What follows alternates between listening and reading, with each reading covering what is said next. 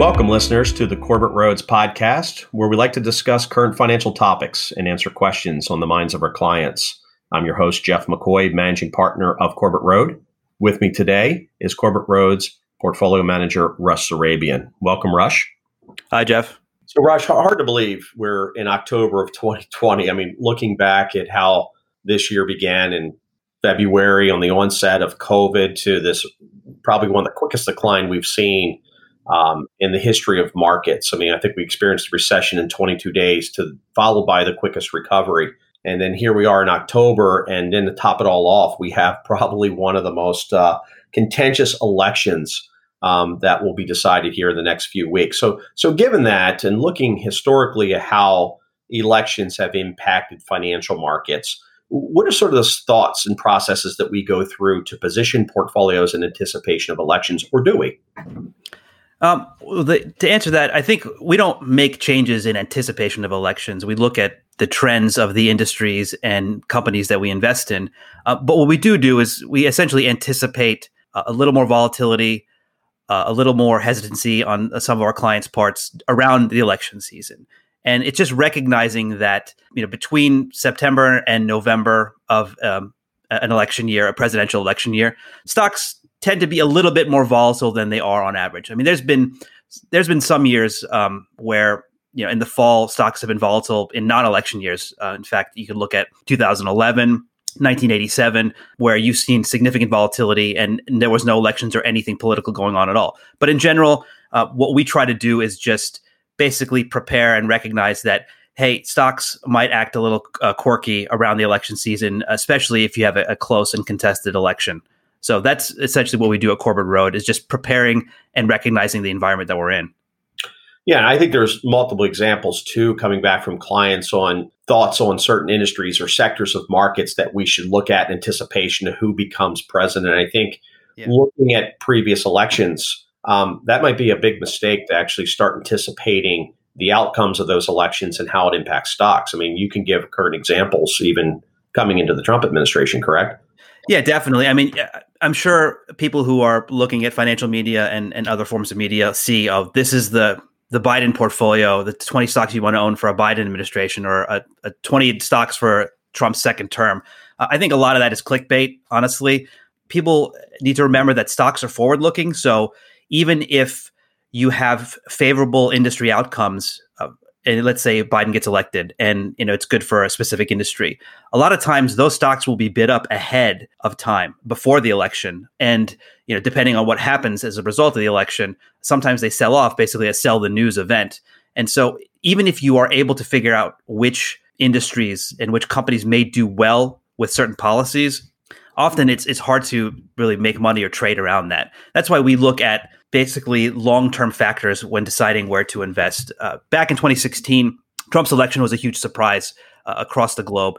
Uh, markets were very volatile uh, around the the night of the election in the futures markets and in the coming days, and there was a lot of expectation. Um, you know, you heard a lot about you know financials doing extremely well because there was going to be deregulation. You heard a lot about infrastructure stocks doing well. Those stocks were bid up really over the next couple months after the uh, election before the inauguration. But once the dust settled and we got into 2017, what you saw was a lot of the secular trends, the the growth stocks, for example, and and all the trends that we had seen in in industries across um, the S and P 500. Then you know those reasserted themselves, and in 2017, it wasn't those those names that did well after the election that uh, outperformed. It was the the ones that had been growing their earnings and sales. Fundamentals took over. Yeah, and I think we can always point to fundamentals drive equity returns in long runs. So this is why we as investors um, tend to ignore short-term volatilities in markets and focus in on fundamentals of companies. Correct? Absolutely. I mean, there's in the short term, you know, you have a lot of volatility, a lot of noise driving stock performance, whether it's at the individual level or at the index level. But in the long run, if a company is projected to do well based on a certain administration or based on certain policies passed by Congress, uh, if they don't actually execute and grow their sales, grow their earnings, the, their stock prices, we don't believe will be rewarded for that. And so th- we really got to look at that, looking out the next four years, the next decade, which companies are going to grow their earnings, grow their sales. And we think those are the ones that will ultimately be rewarded in the markets. Yeah, and I know a lot of people, uh, you know, are very highly skeptical of narratives around who wins, whether it's Biden or whether it's Trump on the reelection process that comes through. Yes. Let's talk a little bit about market performance. Let's talk about historical market performance, regardless of who's in the administration. Can you kind of give a some context on a, a Democratic win versus a Republican win and how markets have typically behaved in the past? Absolutely. I think there's some broad themes that we need to focus on, which is number one, and we think the most important thing is at least in the United States, among large cap stocks, more often than not, they have gone up. Uh, they've gone up three out of every four years since 1980, uh, maybe even higher than that. So that's the thing. Stocks in general, in, in this country at least, have risen over time. What does that mean? That means that they rise under multiple scenarios, whether it's a Republican in the White House, a Democrat in the White House, a split Congress full Democratic control, full Republican control. In general, uh, stocks have gone up over time, so you'll see returns. Um, they did do vary depending on the uh, regime, but overall, they're positive. And the, the second thing that uh, we would like to point out is that the times when stocks don't do well, it's the circumstances surrounding them that is what ultimately drives them negative. So, you know, stocks, for example, under George W. Bush's administration during the 2001 to 2009 period, yeah, were negative on average. But it wasn't uh, because George Bush was president. It was because he came into office two months before a recession began, which he had absolutely nothing to do with or involved with, and he left office right towards the end, or at least in really in the heart of the global financial crisis. Now, people who want to get in, get political may argue, well, the policies did this, blah blah blah. We're not really here to talk about that. Ultimately, the stocks went down because he just happened to be president from 2001 to 2008. Subsequently, President Obama was elected in January 2009 after the stock market had already dropped 40 some percent. It sold off for a couple months. And you know, I think there was an op ed in the Wall Street Journal uh, three days before the market bottom that said Obama's radicalism is killing the Dow.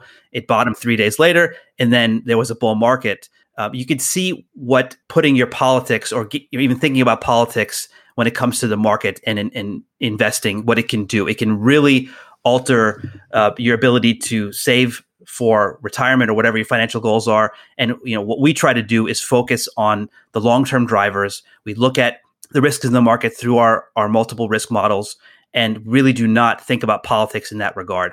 Uh, but the last thing I would point out regarding stocks and presidents is that stocks always go down and they draw down in every administration, anywhere from 50% in 2008 and 9 uh, to a more mild 17% under the Carter uh, Carter's presidency. But overall, you're not going to escape drawdowns um, because the person that you like is in the White House, and um, stocks will do what they do. Um, and so that's a, a long answer to uh, what we think about um, presidents and uh, and the markets. Yeah, and I know you said said a quick comment on markets go down, uh, but ultimately markets are in positive territory through most administrations. Is that correct? And that they can't avoid drawdowns at any specific time um, of their administration. Absolutely. I mean, stocks have gone up over time, at least again in this country. They've gone up under certain regimes more than others, but we just think, honestly, that's just pure noise and just luck. Uh, it really has nothing to do with, you know, who's in the White House and who controls Congress. Uh, so we are looking at the fundamentals. It's not to say that who controls Congress or the presidency is not important at all. You, you look at the Affordable Care Act when it was passed, that was a boon for a lot of uh, managed healthcare names because it increased the amount of basically uh, candidates for them to to use and to, be un- under their umbrellas. So policy does matter in that regard, but in general, the the market overall really don't know how to say it more plainly that it doesn't really care who's president or who controls Congress.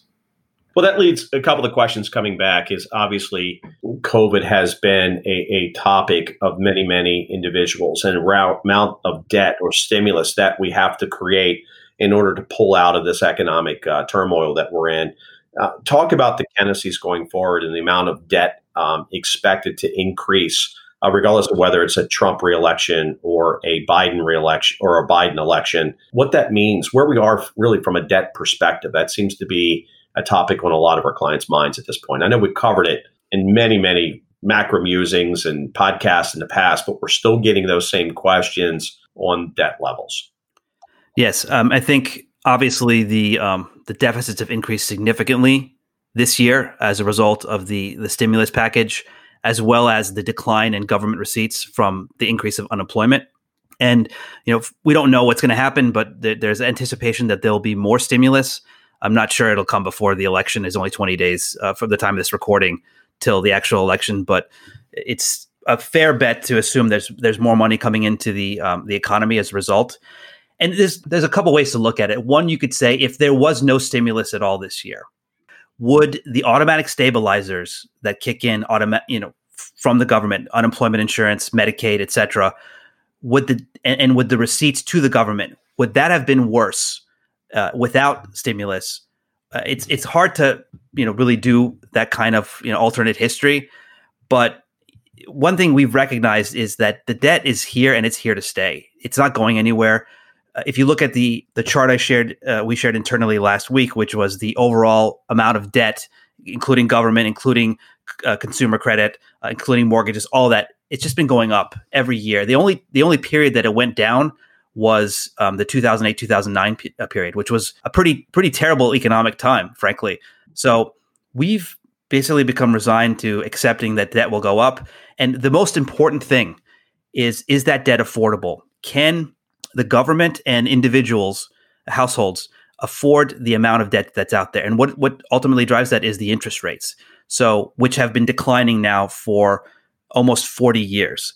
And if if rates remain low, which we anticipate they will, uh, the Fed has said as much, then debt servicing, then the, the amount of money spent servicing that debt will be lower, all else equal. So, and the amazing thing with that, I think we're actually at almost a 40 year low with debt servicing levels, both on on the consumer and the government side. Is that not correct? Uh, yes, that's correct. Uh, based on data from the Fed, um, basically, I mean, you think about it in simple terms. If you had a mortgage in 1990, you're paying eight and a half percent, and now mortgage rates are closer to three percent. You can either two things will happen. One, um, you'll either be paying your payment will be a lot less, so you have a lot more extra cash left over, or two, you can afford a lot more house. So just thinking of it in those terms, the lower the rates, um, the more sustainable um, it is. Now, you can make arguments that long term this is not sustainable because that means rates can never go up, and that may be true. But again, we're not here to argue with what's going on. We're just here to you know, try and manage money through the reality of the conditions. Uh, it's not our job to decide how much debt we need to have uh, or we should have. We're not here to necessarily moralize, and, and you know we may have opinions on it, but ultimately we have to manage money in the conditions as they are set forth uh, by reality, basically. Yeah. And, and, and Rush, that leads to sort of my next question. Looking looking back at some of the questions coming back from clients is how you know how can this economy recover? But I think when you lift the hood um, up and take a look at the engine, there is there's a real case for uh, continued growth going forward from from this year into 2021. Is that not the case? As if you take a look at the underpinnings of the economy, do you think it's working well? And kind of what are our thoughts from there? Well, I think there are definitely parts of the economy that are, are struggling and not working well, and you've probably seen that in the media, and we, have covered it before. Obviously, the travel and entertainment industry is still devastated, and it's hard to say when that will recover. The silver lining there is those areas are not a major part of the economy and you know we look at 2021 we don't want to make too many predictions here because if you asked us what we thought 2020 was going to bring last uh, in late in 2019 um, we would have been uh, very wrong. But we think that the strength in housing and manufacturing in particular which are two industries that are not as impacted by covid the strength that they've seen over the summer and into the fall has been, has been very impressive. We think that you know, economic growth has been a lot more resilient than we anticipated early in the spring, especially when COVID uh, broke out. I think everyone's been surprised how well the economy's rebounded. And those two areas are very important to the overall economy because they generated a lot of uh, additional spending, capital spending, as well as more jobs. So we've been very encouraged by the data we've seen out of the housing and manufacturing industries. Um, service industries will continue to struggle, we think, until there's some sense of normality. But even they have come back to a certain extent. So, and then top it all off, you have the Federal Reserve who has maintained and has committed to keeping rates low, to providing liquidity and credit to the markets. And they are not showing any signs of coming off that uh, mentality. And that is incredibly important to financial markets because by keeping rates low, you're lowering the discount rate, which uh, increases value of future cash flows. And that's really helped the market rebound. Um, so we're fairly uh, optimistic going into 2021 with the caveat that we do not know um, the outlook for COVID. We don't know what the post election period will bring. And the stimulus, it's unclear if we get more, and if we do get more, when exactly that will be. So, what about on a global basis? If we take a look at global PMIs or any type of indicators on recoveries outside of the US, kind of what are our thoughts there and your views? Uh, very similar. I mean, global PMIs, uh, the Purchasing Managers Index, have been rallying, and you, know, you look at previous histories where the the number of uh, countries that are showing PMIs above 50, which is the the line in the sand between contraction and expansion, that has increased significantly over the past six months. And anytime you've seen that kind of uptick in that measure, um, usually signified the beginning of a new economic cycle. So when you're looking at all the things that are happening, the market rally, the rebound in PMIs, the commitment of the Fed to keep rates low, those types of behaviors and activities typically occur early in the cycle. So we are confident that assuming no major second or third wave of COVID, no additional retrenchment, lockdowns, etc. All that said, we think we're early in the economic cycle, and even though the unemployment rates come down a lot, it's still, I think, just under eight percent. And so there's a lot of room there as more people get jobs over the coming years to get to get that rate down and improve the economy. Uh, typically, the economy and markets do best when unemployment is high and going down and they do worse when the unemployment is extremely low and then pops up like we saw earlier this year. So pretty optimistic about it, frankly. Good. And Rush, final thoughts. I mean, most of the things that we look at from an investment standpoint, from a tactical nature, um, is viewing macrocast. And, and, what does macrocast measure? What are the things we look at, and kind of what are our views uh, from that perspective for our clients? Uh, well, right now, macrocast is uh, positive. It's not significantly positive, but the, the, trend is going the right direction. The economic data has improved enough um, for a lot of our signals to turn green uh, on the economic side. And um, the markets have also improved. So the technicals that we look at um, have gotten better as the summer's gone on. But overall, you're looking at macrocast and it's positive, and we don't we don't believe it'll go negative anytime between now and the next six months. We don't like to don't like to predict what the model's going to do, but just looking at the trends in the underlying data, looking at the commitment of the Fed, it bodes well for our our risk model. Well, Rush, as always, I, I always appreciate your insight and uh, and views. Um, I would like to thank our listeners for tuning in today's podcast. And if you want to learn more about Corbett Road and our additional thoughts and views on the market, visit our website at www.corbettroad.com. Under the heading Macro Musings, you will find our monthly commentary. Uh, for further podcasts, you can subscribe through Apple Podcasts, Spotify, and Google, or again, simply visit our website under the Education Tools and Resources. I want to send a big thank you to our listeners, to our valued clients. Until next time, I'm Jeff McCoy. Thank you. Thanks.